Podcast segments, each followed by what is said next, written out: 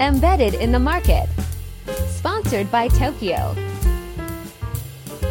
Hi there, and welcome to Embedded in the Market, our pilot broadcast. I'm Frank Robledano, or for you English speakers, Robledano. I'm the content guy here at Toqio.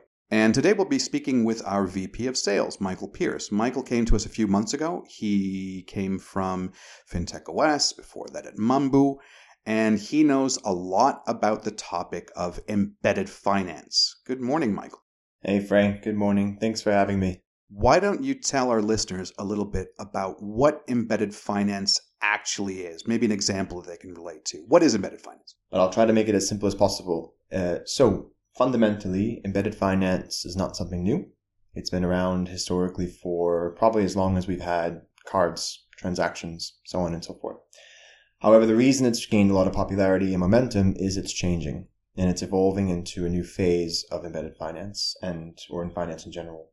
And fundamentally what it is is the placement of financial products in non-financial experiences or journeys overall. So, as an example, you might find that you now can go to your local grocery store and use one of their own checkout methods as a way to finance your transaction or potentially you might be able to have a type of card that has a top up functionality, which actually could act as your brand, but actually has nothing to do with your bank. It's a completely different, separate brand from one of these aspects.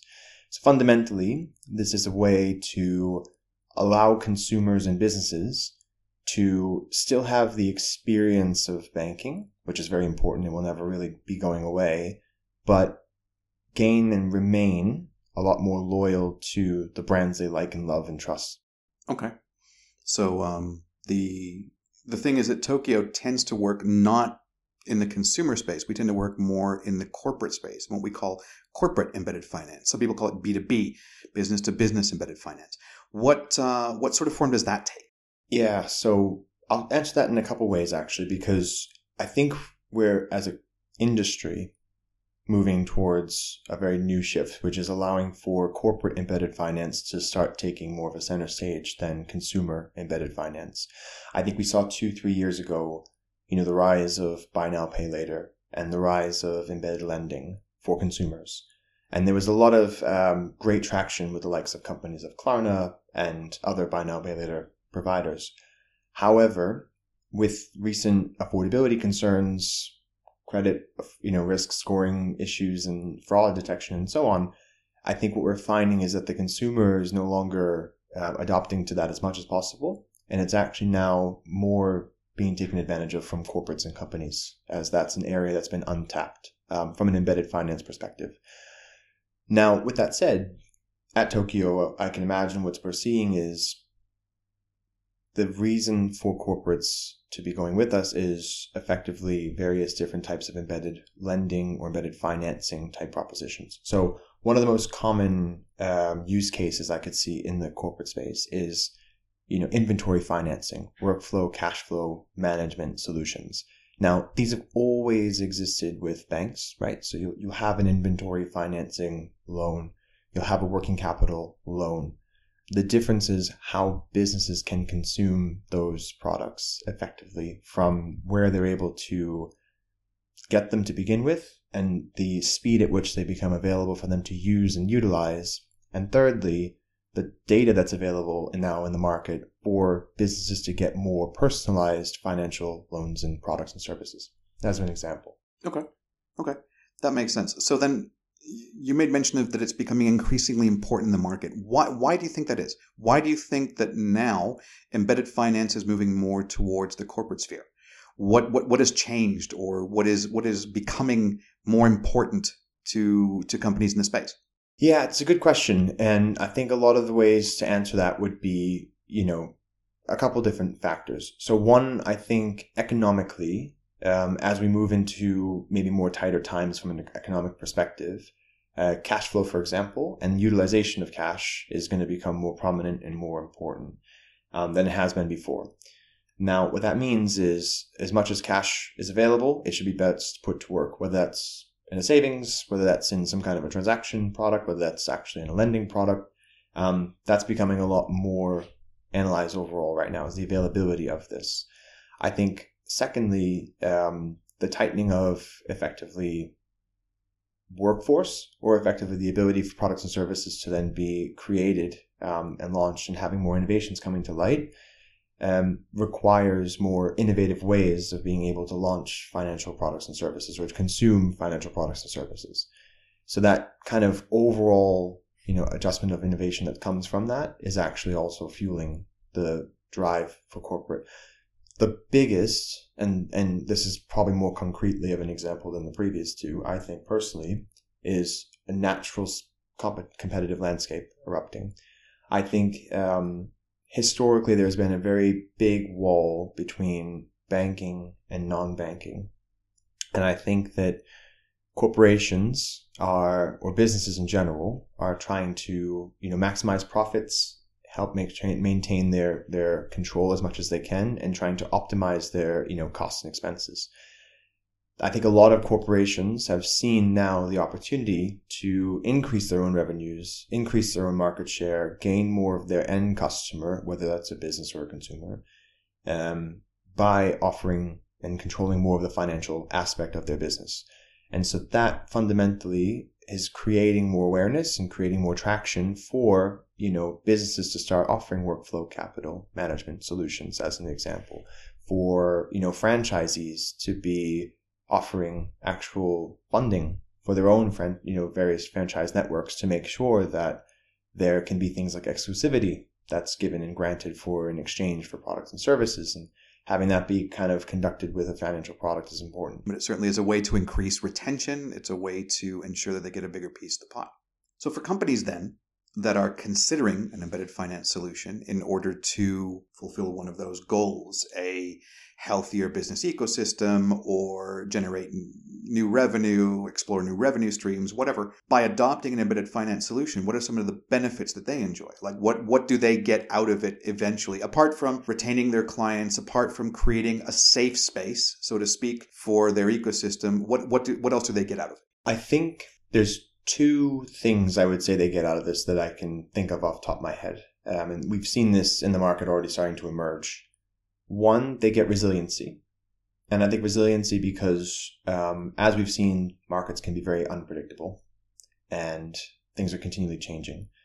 Having a diversified way of not only managing your revenues, but also pivoting to what your consumers or customers are, are looking for is crucial for survival. And so I think resiliency is one of the most important um, factors from that perspective.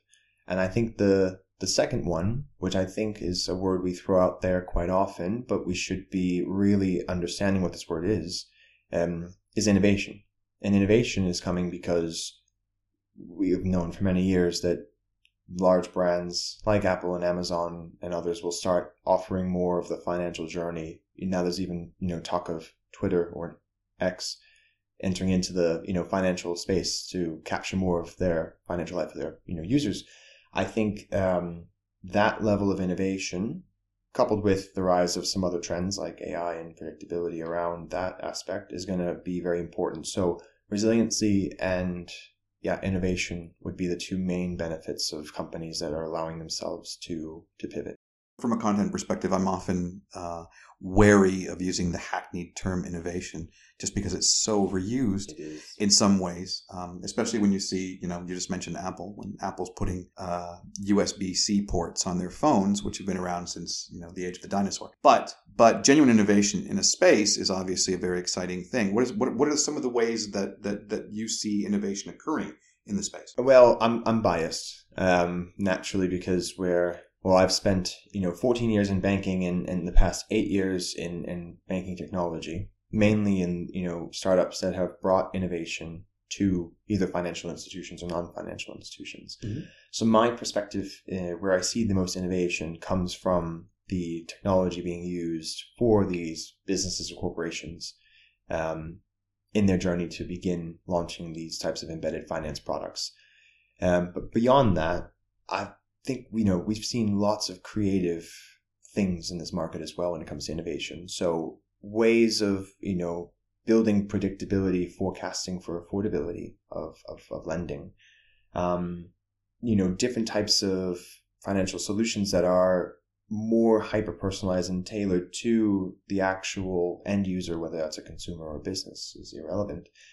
Um, but I think overall, it's kind of summarized into financial services and products are no longer just your standard deposit account, you know, transaction lending product and so on, but they're now becoming a mix of those underlying principles overlaid with the kind of hyper personalized experiences that is tailored for you. So you know that your financial, you know, product really understands you. Your your brand that you're trying to stay loyal to or work with um, not only can give you a great product or service, but if you're in a struggle financially, there's some cool innovative products that are there. So that's the area of innovation. Now that all requires technology, right? That requires, you know, very agile ways of working. That requires um, scalable technology. That also requires the use of um, various different data points and access to various, you know, data sets that will be existing, which again requires a very robust and interesting set of technology to use. And um, you know i'd love to i'd love to take a moment and laud um, Toqio and how awesome it is to uh, help companies do that. But you know work, working at a company i mean we're a we are a uh, we're an embedded finance platform People come to us in order to build things that they can use in their own ecosystem, and that's fine. But what constantly astounds me is something that you pointed to or alluded to, which is the fact that, you know, just the very concept of digitalization or digitization, depending on the project we're talking about, is sometimes still necessary. I mean, it's 2023 and there are still there are still companies out there we're not going to name names obviously but there are still companies out there that are working off of excel spreadsheets and they're working off of paper and they're working off of stuff and um, and things have gone so far beyond that that it's it's uh, it's challenging for some companies to make that leap. So I can see how platforms like Toqio or other others on the market are helping that along because there really is a lot of opportunity, isn't it? Yeah, and you allude to a very good point, which I think is worth noting, uh, which we should definitely mention. Um, there's a new trend or wave of embedded finance that's that's coming. Um, and I think we're already seeing the emergence of this in a couple different areas. So, um, being at to- you know Toqio for the past few months has also made me realize that not only is the platform we have positioned to capture this new change, um, but it's going to become more and more necessary. And so, one of the things that we're you know seeing, and I've seen kind of happening over the past two years, is previously to launch an embedded finance solution, you likely, you know, you have to deal with a licensing strategy of some sort. And so the fastest way to get that done was via a banking as a service provider, where, you know, having a great set of, a, uh, you know, feature functionalities from your banking as a service or BaaS provider was, was going to give you the best result. Now what we're seeing is that journey is still there, but it's more exciting and it's actually taking more uh, traction for companies to move to their own licensing strategy. So we're seeing, you know, some names that we, we can't even mention right now that are very exciting, actually taking the step towards obtaining their own license of sorts to, to help gain more control themselves.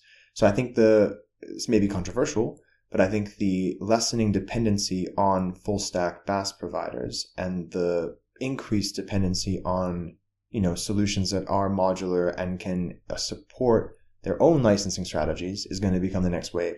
So you know that's where at Toqio, seeing the platform we have tying together with a multi banking or multi BaaS strategy, so you can plug in either your core banking backend or your BaaS solution and pick and choose which product comes from which to orchestrate your process flows and, and so on, um, is the next wave of embedded finance. And having one platform to aggregate however your licensing or backend strategy actually is will become increasingly important. That's interesting because, I mean, for, for you folks out there who don't know, um, we're actually right now in our uh, in, in, in the Toqio office in Madrid, Spain and um, we work with a variety of associations, and one of them, one of the larger finance associations here in Madrid. Uh, to them, the terms embedded finance, or in Spanish, uh, finanzas integradas, or what some people call finanzas embebidas, and BaaS are interchangeable terms. That embedded finance is BaaS, and BaaS is embedded finance. Is, is that true? No. I think BaaS is a way to deploy embedded finance, and I think that's a it is a common misconception, and I think it's it's actually quite a, a more global um, concern and issue because you know if you look at a couple examples in the U.S., the the term rent a charter is very big, and that's effectively a banking as a service solution. Um, you could argue that some incumbent banks offer, you know, an open API and there's confusion over open banking being a form of BaaS or you know, the likes of Solaris, which has a great set of technology with a license behind it. And that's then the brand that they have. Um, and these all together are delivering different parts of this, but fundamentally, I think that embedded finance is the concept. It's actually a really good point you raise. Um, but the vessel and the way and the mechanism to get there is very different. I think the big question is why would a company choose to get into embedded finance now? What are the risks associated with embedded finance? How what, what's the downside? Because we don't want to paint everything as wine and roses. What do you think the risks are associated with embedded finance? To categorically put that, I think first most important risk is regulation. So the impending um, you know, there's been a lot of rise in terms of fraud cases in various different propositions around the world. Um, some neobanks that have had some issues, and some lenders in terms of actual affordability checks and people saying who they are.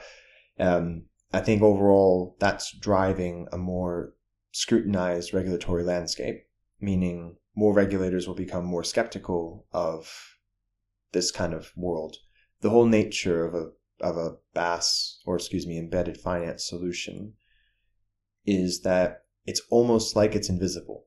So you as a consumer or a business don't really understand or know you're being banked, even though you are being banked. Perfect example would be Uber. Uber, you take a trend, you, you, you ride the car with them, you're making a transaction with them, and you don't even pull out your debit card or, car, or credit card. So there's a in that world that's acceptable because you know a transaction's occurring but in the example of buy now, pay later, you know, we've seen lots of cases where the question of people being aware that they are actually taking out a loan has, you know, drew, has caused concern or raised concern. And so I think there's a, a harmony or a balance that anyone or any business that's going to launch an embedded finance solution needs to find. And that's about making banking as invisible as possible, but without making it completely invisible mm-hmm. that banks aren't realizing it. Mm-hmm. So that's one. What's the other one? Well, I think it comes down to really just to kind of summarize it into not really knowing and understanding which financial product or service you want to operate and mm-hmm. why. So, for example, there's a number of financial products you can start embedding in your experiences for your customers or your end users.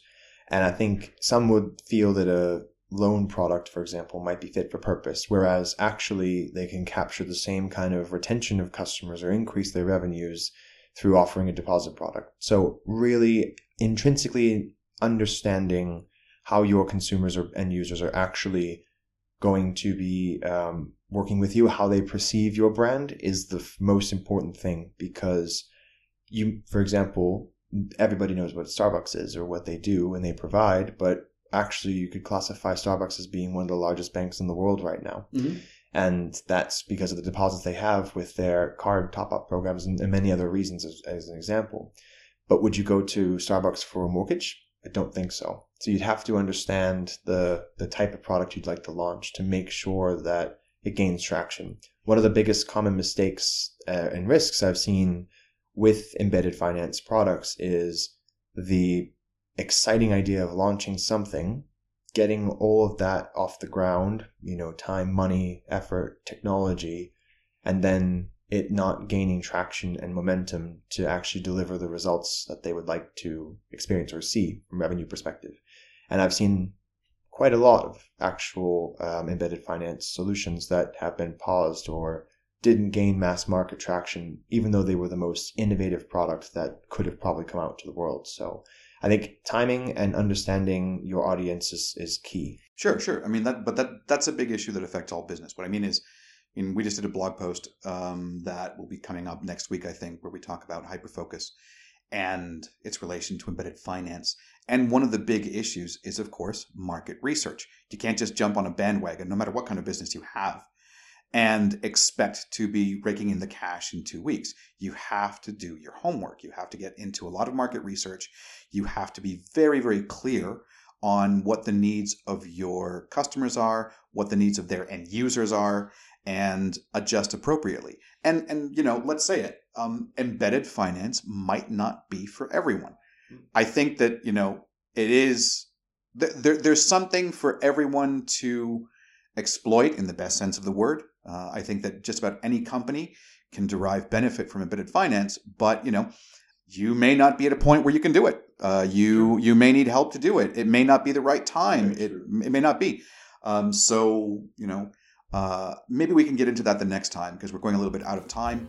So uh, let's wrap it up. Thank you, Michael, for Thank joining Frank. us today. Thank you very much, and uh, we'll see you next time, folks. Thanks for listening. Take care.